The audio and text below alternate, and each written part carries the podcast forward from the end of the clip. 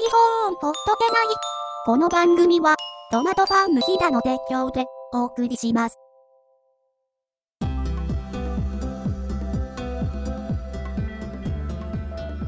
iPhone ほっとけない第60回最終回でございます。この番組は iPhone3GS を日本で最初に手に入れたトマテヤがお送りするポッドキャスト番組でございます。これも毎度おなじみのフレーズとなっておりますけども、最終回になってもあまり iPhone の話はきっとしないだろうということで、もうなんかゲストの方が今向こうで吹き出しちゃってますけどもこんな感じで早速じゃあもうゲストの方を呼んじゃいましょうかね。今回最終回をやるにあたりまして、こちらのですね iPhone 大好き 119Mac のパーソナリティとして活躍、そして熱狂的な本さんリスナーとしてもおなじみのこの方です。どうぞ。はい、超大物ゲストのシャロちゃんでございます。番組は今ご紹介いただいた通りなんですが、はい、そのうちの一つの番組は乗っ取りにあっておるというですね、非常に自分の番組がないような状態で、他番組に参加させていただいております。もうゲストパーソナリティとしての地位を、119マックもちょっとゲストっぽい感じですか。そうですね、あそこもお客さん的にちやほやされながら撮っているわけですが、はい、ありました。ちょっと冒頭にも、お話ししたんですけども、今回は、何でしょうね、iPhone の機能がどうだとか、次の iPhone がどうだとか、アプリがどうだとか、そういう話をいつも以上に多分しない回になると思います。で、いつも通りですね。そうですね、いつも通りですね、簡単に言うとで、最終回ということなんで、かなり懐かしいお話を、これ番組が始まったの自体がですね、第1回が始まったのが2009年の7月15日ということで、うん、今2011年の8月7日ですか、はい、2年以上前になるということなのでよくも続けてしまいましたリスナーの皆さん、本当に申し訳ない気持ちでいっぱいでございます。もう800日近くね、そのほとんどお待たせする形になってますけども、その中で懐かしい話をいっぱいしていこうかなと思います。なので、ね、昔メールを送ってくれたようないわゆる古参リスナーの方々の固有名詞とかがバンバン出てきますんでね、うん、多分途中から聞いた人は誰のこと言ってるのか分かんないかもしれませんけども、それはもう置いてきぼりにしてどんどん進んでいきますんで、さすがだ、はい、もし気になる人がいたら、うん、1回から聞き直してくださいで、いつもこれね、クレームが来るんですけど、うん、どうしたら何回聞けますかって、過去の回が聞けますかっていうクレームがいっぱい来るんですけど、うんうん、自分でブログに行ってダウンロードとか再生を押せばできるんで大丈夫です。頑張ってください。 iTunes から落とそうとか、そういう生倉なことしちゃいけない親切だな、さすがトマテヤさん一応ここまで言わないとね、うん、レビューの評価どんどん下がっていくから、うん、いやもう上がる余地がないという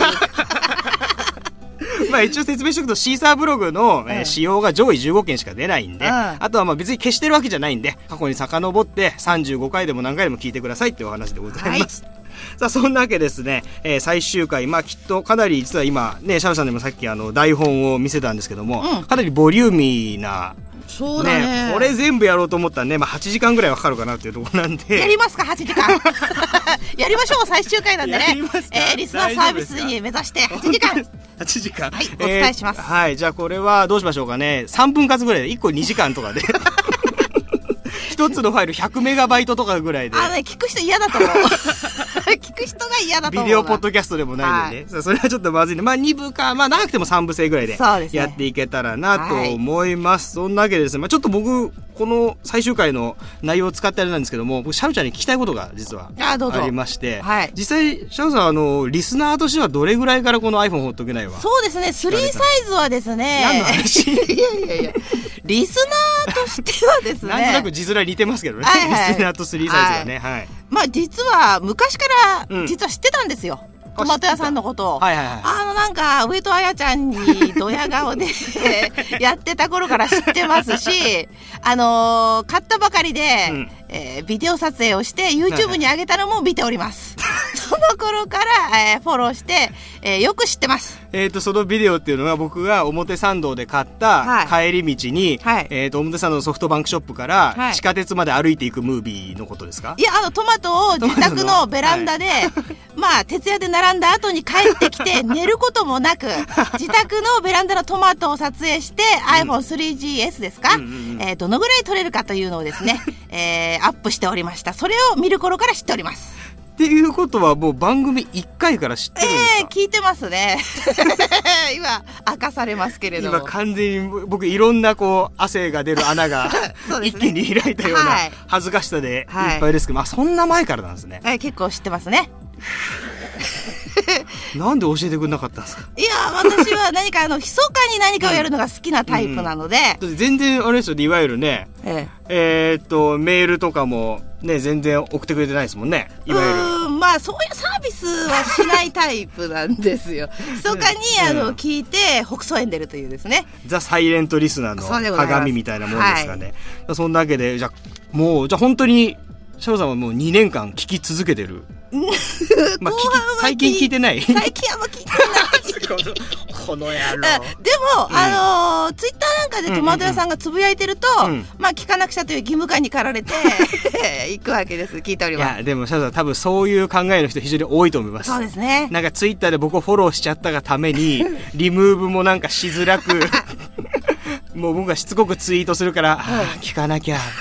お母さん出てねえけど聞かなきゃみたいな人は多いと思うんで、うん、我慢して聞いてくれればなと思います。今回もね、お母さんは出ないでね、はい、聞いてもらえればと思います、はい、そんな、たくさんのリスナーさんに支えられてということで、実はですね、大昔にですね、うん、覚えてる方がいるかどうか分かんないですけども、うん、本さんリスナー登録みたいな、実は入力フォームをやったことがありまして、うん、全然覚えてない人も多いと思うんですけど、そのデータをね、2年越しで今公開しようと思うどんだけ聞き伸ばしてんだよでいろんな項目があったんですけど、はい、ですね、まずはいろいろあった中で、まあ、僕たちいろいろコメントとかっていうのもあったんですけども、一番分かりやすいのが都道府県、うん、あなたのお住まいの地域はどこですかっていうのがあって、うん、やっぱりね東京都が非常に多かったんですけど、ですね、北はしっかり北海道から、うん、南は沖縄まで、すごいじゃないですか。しっかりいらっしゃいましたね、うん、結構ね東北も多いですし、やっぱ関東、あと神奈川勢が意外と多かったですね身内ですか？いやいやいや別の方だと思うんですけど、ね、はい、あとはやっぱ中部がね、僕一応岐阜県出身ということで中部が地味に多かったかなと、大阪ね、やっぱ関西がもうちょっとね、うん、頑張ってほしかったなと、あと四国全滅ですね四国は残念ながら頑張ってってよりお前が頑張れって話ですけどねそこの層まで話せるような、はいはい、どんなローカルニュースも入れた方が良かったんですよねそうですね、ダメかな。あとは年齢層、うん、年齢層がですね一番多いのはですね、やっぱりね30代、30代のツイッターの年代だね。やっぱそうなってくるんですかね、うん、結局30代40代がトップですね、うん、で後を追うように10代20代がいて、うんうん、50代がいるんですよ結構。何人かすごいね。50代ですと僕の父の世代ですからね。 あの世代でポッドキャストとか、しかも iPhone のとか聞いてるのかなと思うとね、うん、まあ、恐ろしいところですけどね。そうだね、豊くんファンから流れてきてるってことはないそういうのもありますかね。意外とお母さんが家で聞いてるとかそうか、これ俺ね男女入れなかったんですよねそう、ご近所の方に紹介してくれてるのかもしれないお母さんが意外とママ友とかに紹介しちゃってるそう公園とかで話題になっちゃってるかもしれない、ね、うちの息子出てるんですよみたいなそういう風にですか。そう。あとまあちょっとね10代の人も2割ぐらいいたんですよ。エナミダウンくんかい。エナミダウンくんもいるし、うん、ツリーくんとかもいるし、ああ、一番下僕が知ってるのは小6。あ、すげえ。レビューとかもくれてたような気がします。なんか小6なんですけど聞いてますみたいなのとか。すごいな。あとはiPhone を持ってなくても、うん、タッチを持ってるやっぱ小学生とか中学生とかの人が、うん、聞いてくれてたりとかしてますね、うん、すごいな。はい。でそんなリスナーさんからですね、最終回やるよっていうのをねしつこくお願いしたところ、うん、まあ、若干メールが来ましたんで若干数ね何通ぐらい来たの？1,2,3,4,5,6 でも6通も来ました。あ、すごいじゃん。こんだけクリア十分かなということでいろいろご紹介させていただきたいんですけども、うん、まずはまあ本さんリスナーといえばこの方を忘れてはいけない、米沢のマサさんよりいただきましたあ、ごめん、笑っちゃった。なんで笑っちゃったの、はい、かなりマサさんも一桁ぐらいからの、うん、本当にリスナーさんどっから見つけてきたんでしょうね。本当にね、わかんない。シャロさんどっから見つけたんですか？なんで見つけたんだっけな、それも覚えてないぐらいですか、うん、なんで聞いてたんだ、うん、じゃあ米沢のマスさんよりいただきました、はい、最終回ということで、終わるのか本当かっていう書き出しですねまずねまあ、ちょっと確かになんか若干ね終わる詐欺みたいな感じのが流行ってはいますけどもね、うん、残念ですが何事にも終わりはつきもの、うん、ある器を壊さないと新しい器はできないわけだから、その時期が来てしまったのかなとも思うわけですと、うん、これまでの岡さんの暴走とトマト屋さんのフォローになってないフォローとで噛み合っているのかどうかわからなくて本当に面白く愛すべき番組でしたと、うん、今後どのような形態で復活させるか分かりませんが全力で応援します、頑張ってくださいというわけで、ありがたいね、ありがたいですね、おかしいな、うん、僕すごく噛み合ってると思ってたんですけどね肌から見ると僕完全にフォローしたと思ってたんですけどね、フォローしきれてなかったみたいですね悲しいかなさあそして続いていきたいと思います、はい、ですね、ちょっとこれのお名前は後にしましょうね、うん、最終回おめでとうございます、そして本当にお疲れ様でした、うん、ついに終わってしまうのかなと寂しい気持ちでいっぱいですと、うん、iPhone の時の弾き始めたのは覚えてないですが1桁の頃、うん、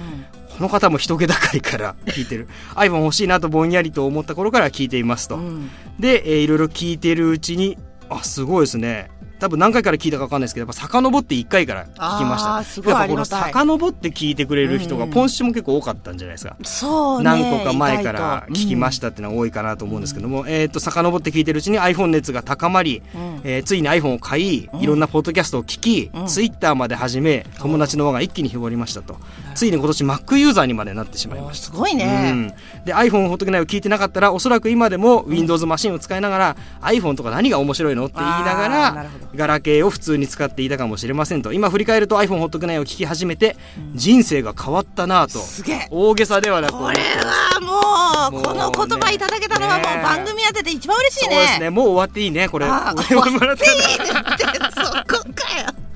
まあこれ続きありますからね、はい、普段はふざけてるけどトマト屋さんには世界をぐわっと広げてもらって感謝しています技術的にも人的にも本当に尊敬しております。ああ、最後ちょっと間違ってるかもしれないけれども、ありがたいですね。人生を変えてくれた iPhone ほっとけないが終わってしまうのは寂しい限りですが、うん、この番組を通してできた友達の輪は永遠です。これからの活躍も期待しております。ああ、嬉しいね。おっぱい探検家のケチャップさんよりいただきますさ、すげえいい話だったんだけどさ最後で台無しだ、台無しだよなこれ。ツイッターアカウントここで晒すぞこれやろはい、続きましてですね、はい、札幌50代マサエイブさんよりいただきました、うん、札幌の50代の方ですからね、はい、毎回配信を楽しみにしていた iPhone3GS を日本で最初に手にしたトマト屋さんの iPhone ほっとけないですが、とうとうこの日を迎えてしまったようですと、うん、で他の番組ではありますが偉大なる岡健太さんのほっとけないラジオまた陽さんの、青春シーズン妄想中学校など本産トリオの皆様には本当に楽しませていただきましたと、うん、環境も変わりそれぞれ違った道へ進まれているのでしょうか。うん、これからも皆様のご活躍を陰より応援しています。本当に本当にありがとうございました、うん、事務方よりっていうね、これ本産リスナーだって今大爆笑ポイントですねかっこ事務方よりって書いてあるってね、うん、これだけでちょっとごちそうさまっていう感じですね別の番組ですけどね、うん、はい、続きまして、小持白熊さんよりいただきました、うん、最終回お疲れ様でしたと、まあ今やってんだけどトマト屋さんの音声に対するこだわりと iPhone3GS を日本で最初に手に入れたストーリーなど、うん、岡健太さんとの絡みのポッドキャスト大変面白かったですと、うん、良い気分転換になりましたなるかな余計イライラしちゃうと思うんだけどこの番組は結構ね、自分の精神状態を考慮しながら聞かないと劇物だと思ってですね、僕自分で配信してて言うのもあれですけどね、うん、配信を聞いてるうちに、あ、この方もすごいですね、 iPhone3GS、 iPad、うん、Mac mini、 そして iPhone4 を買ってしまい、ああ、僕ですら 3GS なのにね全く裏切り者だよ、超えてんだねすっかり Mac の虜になっておりますと、これからも、うん、もし謎の新番組があれば配信を期待していますなんかもう次の番組やる前提になっちゃってるのが不思議だな、おかしいな。はい、続きまして、はい、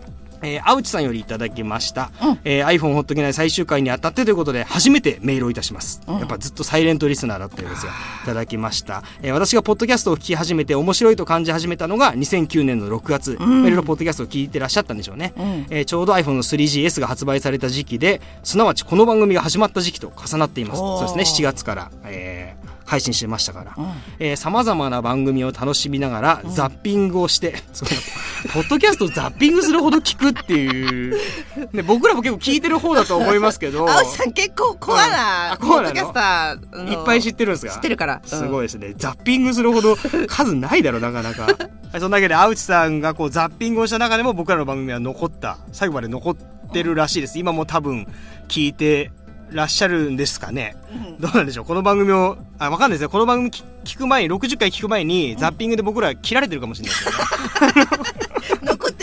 ってないかもしれないですね、うん、他のを聞くために時間を使っちゃったから、うん、これ聞いてないかもしれないですけど、一応メール読んでるんで、ね、できれば聞いてほしいなと思うんですけども、うん、聞いてくれてるよ、はいはいはい、でちょうどまあ僕がツイッターなんかを使い始めて、うん、iPhone ほっとけないをはじめとするスタジオ本さんの番組の、リスナー同士がつながるハブにトマト屋さんがなっていて、うん、と思いますと、この2年間で Ustream やツイキャスなどのこう双方向性のあるメディア、ライブメディアがどんどん盛り上がってきて、一方通行ともいえるポッドキャストという配信形態の影が少し弱くなってきたなという感じがありますが、うん、ポッドキャストというこうカンパケになった番組、うん、まあ一つのこう完成形となった番組が、うん、後から聞き返すこともできるという利点もありますので、うん、いいなと思っています、ね、iPhone ほっとけないという番組は最終回を迎えてしまいますが、うん、このつながりの中心になるポッドキャストという番組を次へ次へとつなげていってほしいなとこれも継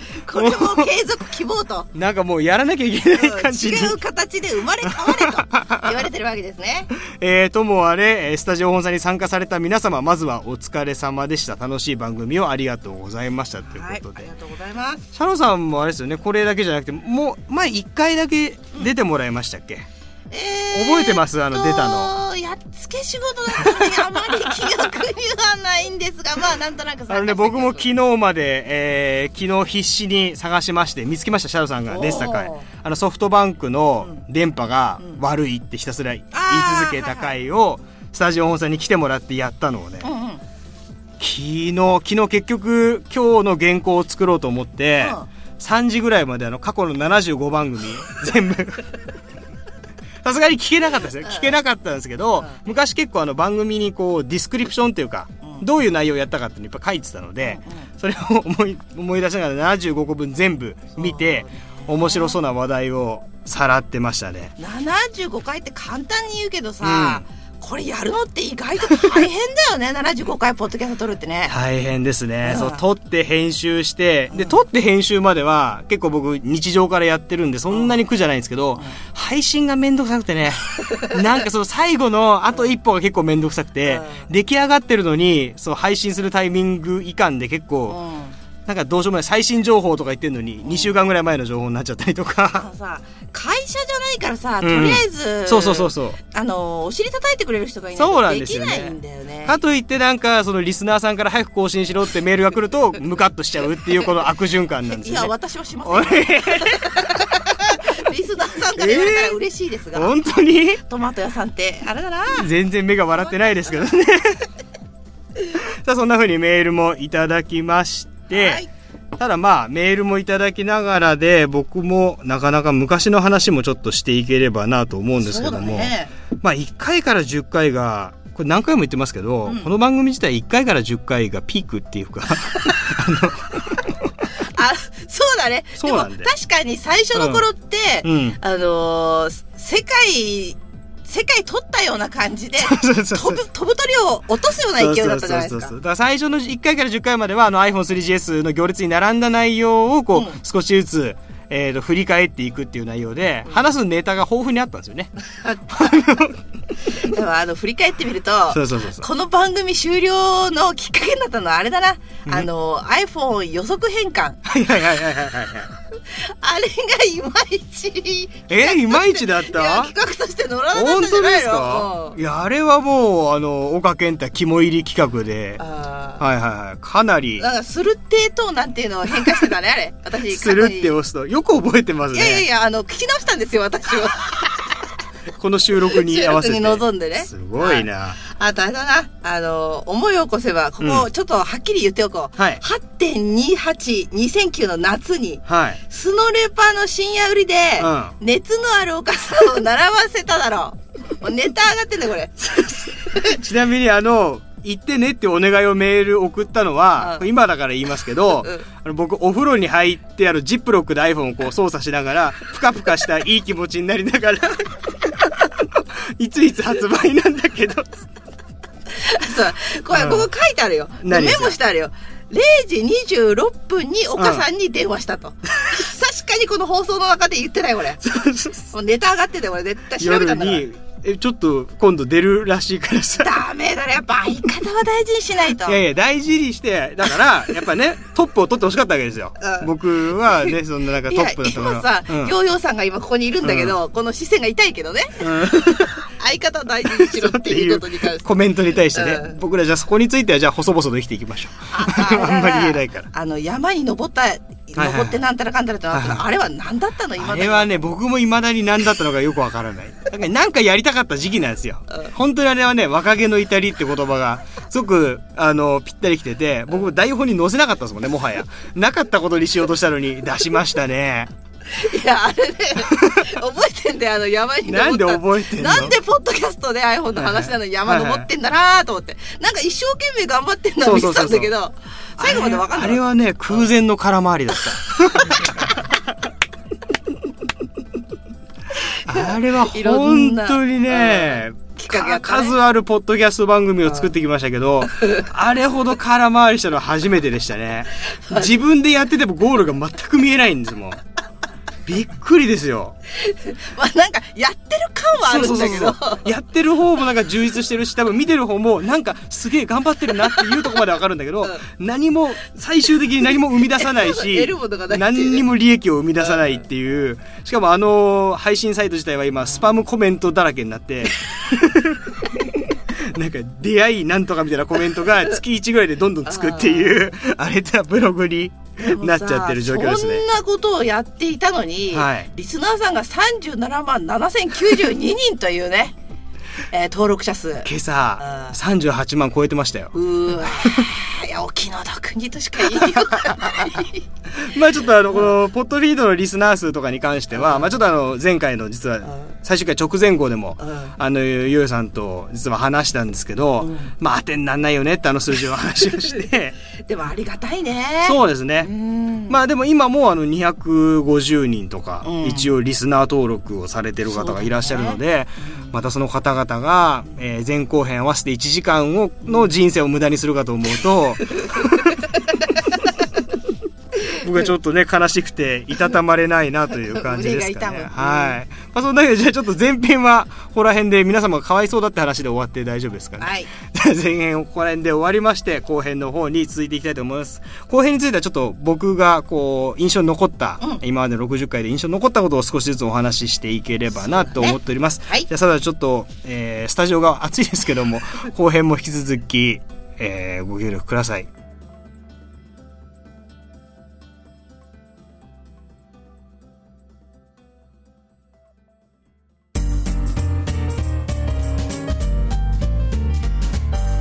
iPhone 4 Token A presented by Tomato Farm Hidal.